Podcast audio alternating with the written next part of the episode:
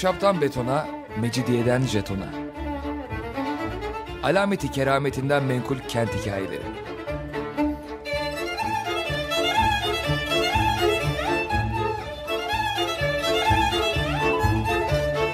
Hazırlayan ve sunan Pınar Erkan.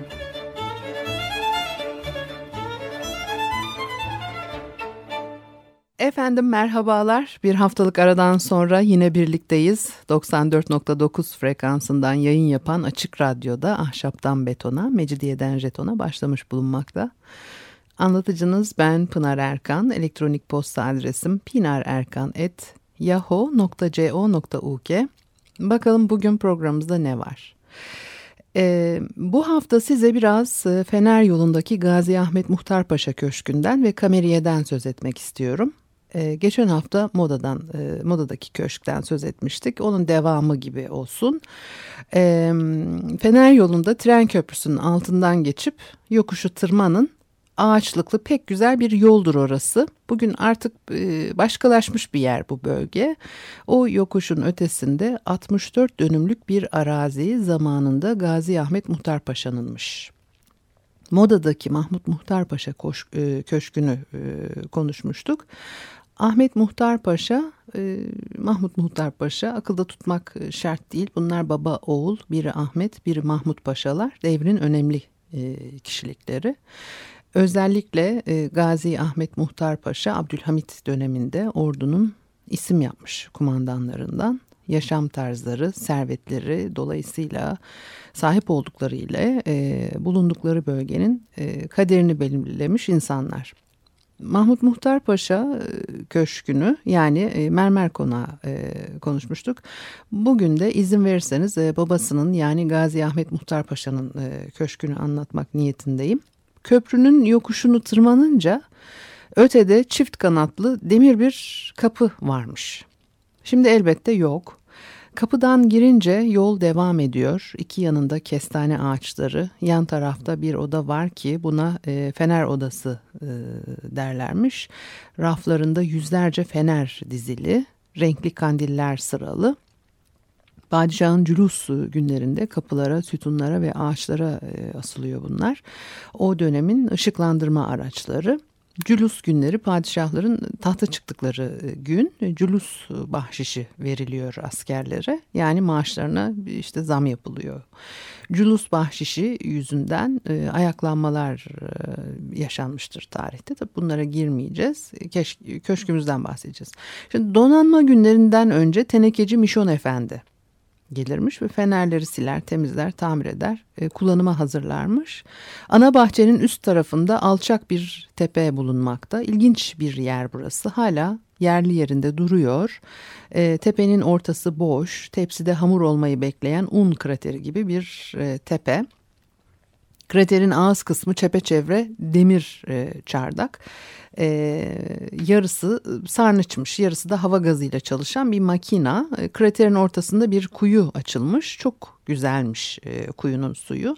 Su haznesinin üzerinde yükselen demir yuvarlak e, kameriyeyi de unutmamalı elbette. E, yani işte anlatması bu kadar oluyor. Genellikle e, çok önem vermiyorum yapıların tarifine, ruhunu, öyküsünü anlatmaya taraftarım bu programda. Ancak bu tepecik ve kameriyesi enteresan. Bugün günümüzde etrafında e, e, apartman blokları bulunan ve ortada e, e, bir hani kavşak gibi mahalle arasında ama o kavşağın ortasında da sanki işte bu kameriye e, yükseliyor etrafı bağmış e, geçen yüzyıllarda o kameriye de bağın ortasında bir soluklanmak için dinlenmek için alan tabii bugün hiç öyle bağ falan hiçbir şey kalmadı buralarda. Eskiden e, üzüm e, yetiştiriliyor ee, ve e, kameriyenin tepesinde teller e, geriliymiş. Tırnak üzümü, keçi memesi denilen bir tür asma üzümü. Ağızda kütür kütür çiğnenirken sularının dudak kenarından sızdığı erik gibi bir tür.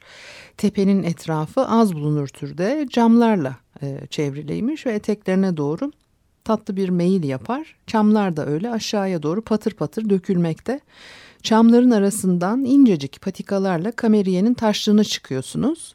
Gazi Muhtar Paşa Mısır'da e, görev yaparken Viyana'da gördüğü sulama tesislerini öğrenmiş, öğrendiklerini bahçesinde uygulatmış.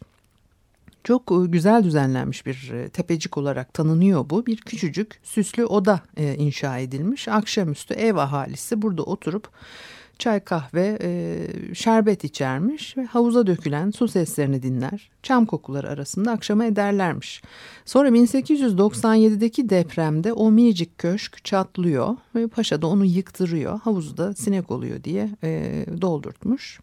Gazi Ahmet Muhtar Paşa konağı 1875-77 ee, yıllarında Rum bir e, kalfa tarafından inşa edilmiş. Üç katlı e, krem rengine boyalı bir bina. Evin e, dört köşesine yerleştirilmiş büyük küplerde yağmur suları toplanıyor ve çamaşırlar bu arık suyla yıkanıyor. Aydınlatma için hava gazı lambaları kullanılıyor. Her tarafta elektrik tesisatı var ama lambalar bir kere bile yanmamış. O zamanın bilgisiyle neden yanmadığını, e, arızanın nereden kaynaklandığını bilmiyorlar ve bulamıyorlar da. Şimdi bu tabii bu da enteresan yani oraya e, onlarca odası olan koskocaman bir köşk yaptırmışsın içinde yaşıyorsun işte koskoca Ahmet Mahmut Muhtar Paşalarsın filan e, e, ama işte elektrik çalışmayı veriyor ve sen onu öyle kabul edip yaşamaya devam ediyorsun o dönemin koşulları içerisinde. 63 dönümlük arazi duvarlarla çevrili ve çeşitli noktalarında irili ufaklı yapılar var. Bugün yok olmuş hepsi. E, meyve ağaçları çokmuş. Zaten baktığınız zaman Anadolu yakası özellikle bağlık bahçelik e, toprağını hemen e, belli ediyor. Ta Söğütlü Çeşme istasyonuna kadar bu bölgede e, bağlar bulunuyor ve o Söğütlü Çeşme bölgesindeki bağların üzümlerinden e, üretilen şaraplar Perapalas'ta e, sunuluyor mesela. Yani bu bölge bir de böyle üzümleri sıradan üzüm de değil e, meşhur da e, e, üzümler ve bu bölgenin işte şarapları da e, öyle e, meşhurmuş. Ee, sözünü ettiğimiz kameriyenin de zamanında bir tarafına büyük taş ocakları açılmış. Buradan e, çıkarılan taşlarla her gün 100 işçi çalışarak su haznesi e, bahçe duvarları yapılmış. Bahçe içindeki uşak odaları, selamlık binası, e, arabalık, ahırlar, silah odası da yine bu ocaktan çıkarılan taşlarla yapılmış. Yani inanması tabii e, zor geliyor insana. Öyle şehrin ortası ki bu bölge. Bugün Fener yoluyla Kuyubaşı arasındaki e, alandan söz ediyorum. Neler yaparlarmış? Yani bize çok yabancı tabii şimdi. Toprağın islahı için kalamış koyuna biriken yosunlar kullanılırmış. İki büyük öküz arabasıyla ilkbahar e, zamanı yosun taşınıyor e, Fener yoluna. Sebze tarlaları ve bağları e, yayılıyor. Mısır'dan sebze meyve tohumları gönderilmiş paşa ve istediği yere diktirirmiş. Paşa öldükten sonra her şey değişiyor. Zaten bizde böyle paşalar öldü mü her şeyin sonu geliyor. Süreklilik yok. Miras kavgasına düşmüş paşadan kalan ev ahalisi. E, Muhtar Paşa'nın ilk eşinden olan oğluyla ikinci eş arasında ihtilaf doğuyor. Zaten daha paşa ruhunu teslim edemeden iç cebinden kasanın anahtarı alınmış, kasa açılmış. İçindeki kıymetli mücevherler, e, para, altın ne varsa e, ortadan kaybolmuş ve paşanın oğluyla üvey anne senelerce e, mahkemelerde e, uğraşıyorlar birbirleriyle. Üvey annenin ismi e, Duhter Hanım. E, kendisini böyle çağıralım ki karışıklık olmasın. Paşa ölünce kalan miras etrafın iştahını kabartmış. Bu köşkün bana ilginç gelmesinin baş nedenlerinden biri e, sonunun gelişi bakımından çok tipik e, olması işte paşanın oğlu ve Duhter Hanım arasında sürtüşme yıllar sürüyor mahkemeler oluyor. Duhter Hanım yeniden evlenip Nişantaşı'nda oturmaya başlıyor. O arada köşkte yaşam değişiyor. Ölenler, taşınanlar, kiracılar vesaire. Sonra paşanın oğlu da ölüyor. E, hatırlatalım Nimetullah Hanım modadaki konağın sahibiydi. Prenses Nimetullah ve Mahmut Muhtar Paşa Osmanlı devrinde İngiltere'ye gemi e, ısmarlamıştı. Savaş çıkınca İngiltere gemileri vermiyor e, bana karşı kullanacaklar diye. Sonra paşa bundan sorumlu tutuluyor ve bedelini ödeme cezası veriliyor e, para olarak e, darılıp Mısır'a gidiyor. E, sonra neler oluyor? Bir ara verelim. ve öyle devam edelim.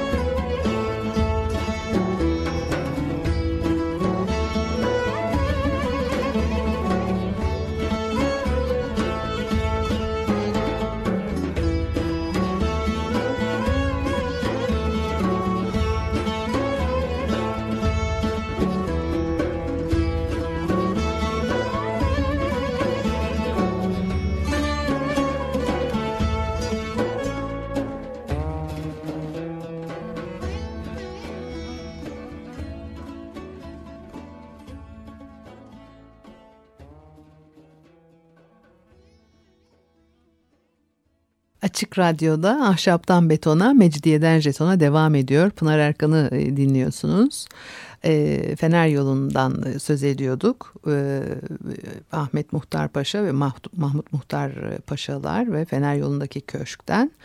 E, e, Mahmut Muhtar Paşa e, Nimetullah Hanım'ın eşiydi dedik veya işte tam tersi e, modadaki konağın sahibi ve e, Osmanlı devrinde İngiltere'ye ısmarladığı e, gemi savaş sebebiyle gönderilmiyor ve e, daha sonra savaş sonrasında da parası ödenmiş çünkü bu sebepten dolayı paşa e, sorumlu tutuluyor ve e, bedelini ödemesi isteniyor ve paşa darılıp Mısır'a gidiyor. Sonunda da ölüyor bir şekilde 1935 yılında ve küskün ülkesine e, ölmüştür ve Prenses e, Prenses Nimetullah giderleri düşürmek için ne yapıyor dersiniz? Köşkün vergisi azalsın diye koca binayı yıkıcıya veriyor. Fener yolundaki köşkü. O dönemde kim bilir kaç köşk gitti böyle. Zaman başka zaman. İyi yıkacaklarmış. Yıkıcı köşkün kendisini baştan ayağa yıkmış fakat yetmemiş su şebekelerini de istiyormuş. Yerin altında nerede olduklarını öğrenmek için şebekenin yerini bilen kimse e, o kişinin kapısını aşındırıyormuş vesaire. Tabii bir insanın emek verdiği, ömrünü geçirdiği toprakların, evlerin sadece kazanacağı paraya bakan bir yıkıcı elinde ziyan olması herkesin e, canını acıtır. Ben köşkün tam olarak yerini dahi bilmem benim bile e, canım acıyor. Ama Nimetullah Hanım da vermeseymiş yıkıcıya. Eh mecbur kalmış. İyi mecbur kaldıysa ona da diyeceğimiz yok. Herkes mecbur kaldı, sattı, savdı, sahip çıkmasını beceremediler e, evlerine. Basit ahşap evlerin e, değil belki fakat köşk ve konakların sahipleri güçlü kişilerdi. E, şehrin ileri gelen aileleriydiler ve Cumhuriyet döneminde Yüksek devlet katlarında önemli görevler yapmış.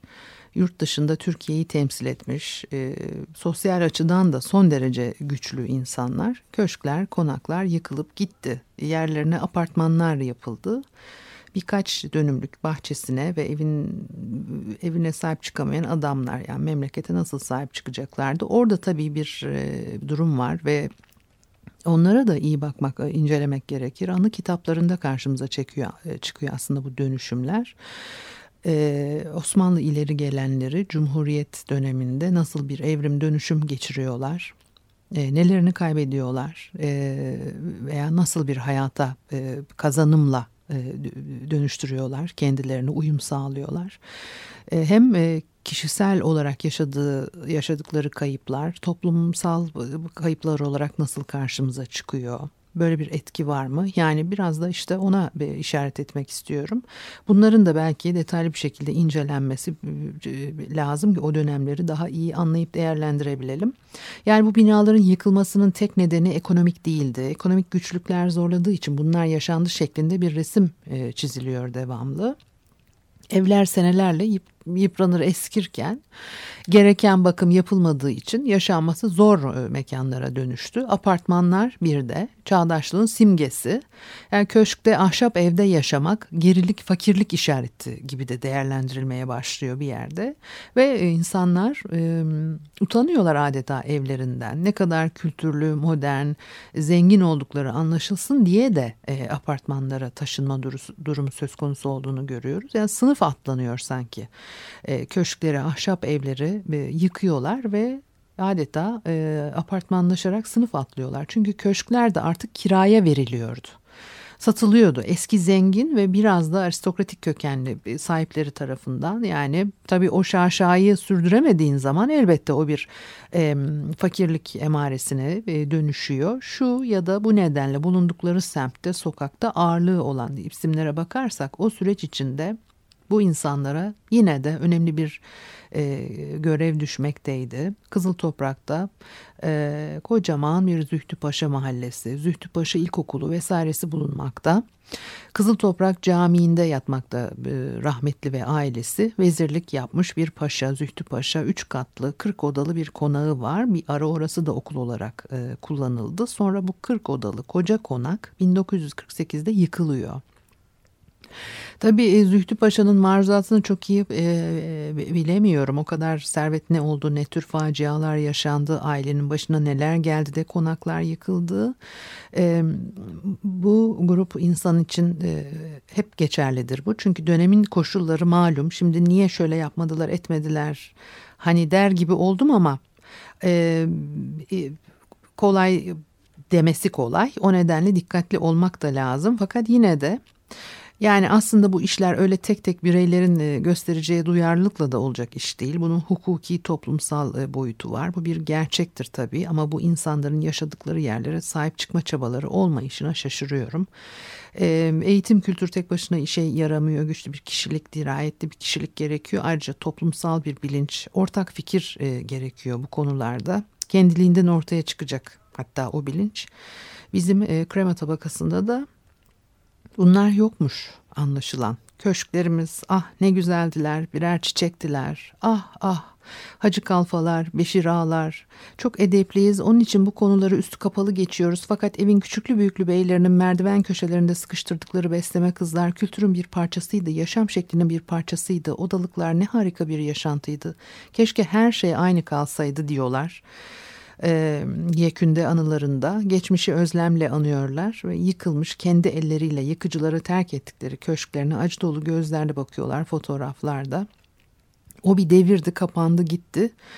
E, memleketin hatırlı insanları da ağızlarında gümüş kaşıkla doğmuş pek çoğu ne o zaman ne de daha sonra gereken kararlılığı gösteremediler. Bir kısım fakirleşti, bağını bahçesini parsel parsel sattı. Bir kısmı kumarda, hovardalıkta, saçma sapan işlerde sıfırı tüketti. Bir kısmı son derece e, e, düzgün e, olabilecek en e, makul biçimde dönüştü. Yeni hayat şekillerine adapte oldu. Servetini, varlığını kaybetmiş olsa bile ama genelde karşımıza çıkan bir tablo, bir resim var. Yani şimdi ağlamaklı gözlerle ah buraları neydi diye dönüp bakıyor onlardan sonra gelen nesil.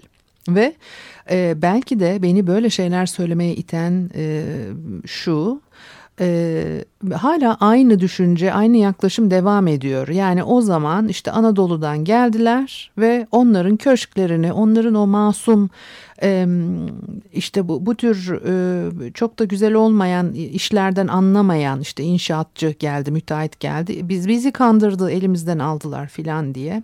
Böyle bir e, söylem de devam ediyor. Torunlar tarafından e, devam ediyor ve yani burada bir öz eleştiri de herhalde e, yapılması ne işe yarayacak onu da bilmiyorum ama işte bizim e, yakın tarihimiz içerisinde de bir e, boşluk onun da e, e, kapanması gerekiyor. Muhtar Paşa'nın 60 dönümlük bahçesi ve köşkünden kalan tek şey Kameriye bugün. O da korkunç haldeydi. Yıllar içinde bakımsızlıktan e, çöp yığıntılar, yığıntılarıyla dolmuş, etrafı apartmanlarla çevrili bir mini mini tepecik. Tekinsiz görülen insanlar orada yatıp kalkmaya başlıyorlar ve Turing kamerayı alıp düzenledi e, vakti zamanında. Orası günün her vakti özellikle sabahları ve akşamüstleri revaçtaydı. Çünkü doğa biraz da yardımı görünce toparladı hemen kendini. Kameriyede oturup gözlerinizi kapadınız mı kendinizi paşanın zamanında kuş seslerini, dalların çıtırtısını dinlerken bulabiliyordunuz. Burası açılırken e, karşıki apartmanlardan birinde oturan bir hanım lokma dağıtmış. Adağı varmış e, hanımefendinin orasının serseri yatağı olmaktan çıkacağı gün e, lokma dağıtacağını söylemiş ve yapmış da. Sonra e, burası tabii e, Turing'den alındı ve özel bir işletmeye verildi ama şu anda ne durumda gerçekten bilmiyorum. E, bir ülkenin e, geleceğinde insanlara sunulan yaşam alanları, şehirleri, evleri, sokakları, bahçeleri o ülkenin sadece refah düzeyini değil e, o toplumun ruhsal, beyinsel fonksiyonlarının işleyişini de e, gösteriyor. Ve Göztepe'nin iskana açılması da gerçekten ilginç. 1880'li yıllarda Tütüncü Mehmet Efendi'nin Göztepe'de arşını 30 paradan bin dönüm civarında bir arsası var. Elindeki araziyi 10 ila 25 dönümlük parsellere ayırarak e, satıyor ve devletin önde gelen memurlarına, bürokratlarına satmaya başlıyor. Bu arada bugün kendi adıyla anılan sokakta Göztepe'nin e, meşhur köşkünü e, inşa ediyor. E, arkasından ortağı Faruk Bey'in ve diğerlerinin e, köşkleri gelmiştir. O dönemde hep Abdülhamit Paşaları yerleşmiştir bu bölgeye. 1882 tarihli Ebniye Nizamnamesi ve 18. maddesiyle bir yenilik getiriyor. O zamana kadar şehir içinde yeni bir alanın iskana açılması için padişah izni e, gerekliyken 18. maddeyle bu kaldırılıyor.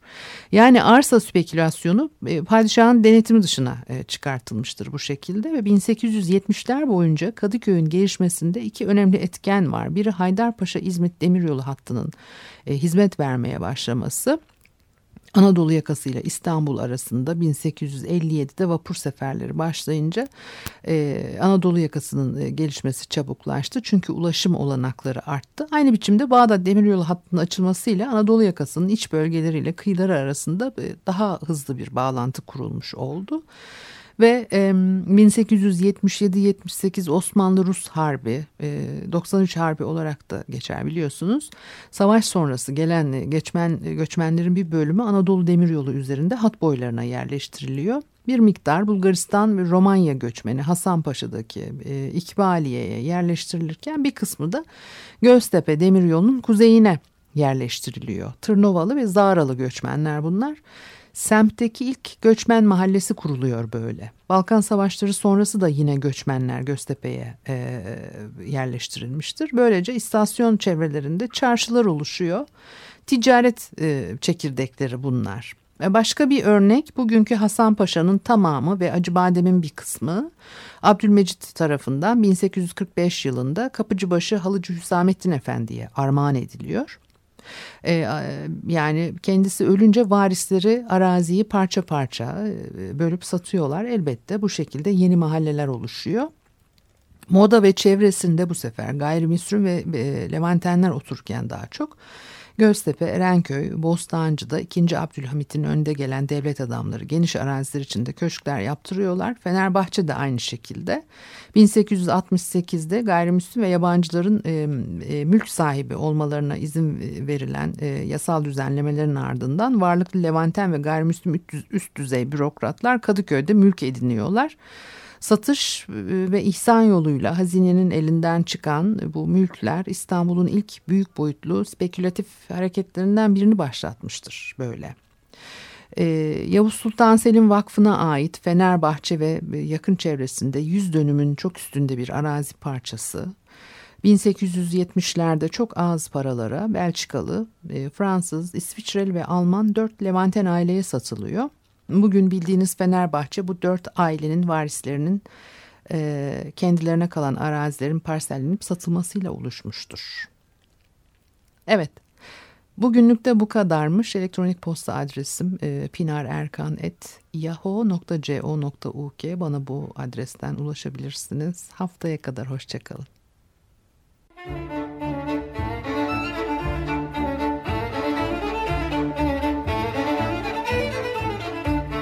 Ahşaptan betona, mecidiyeden jetona. Alameti kerametinden menkul kent hikayeleri.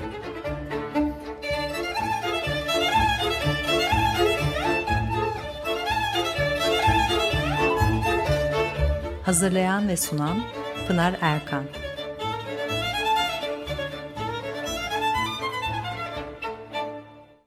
Açık Radyo program destekçisi olun.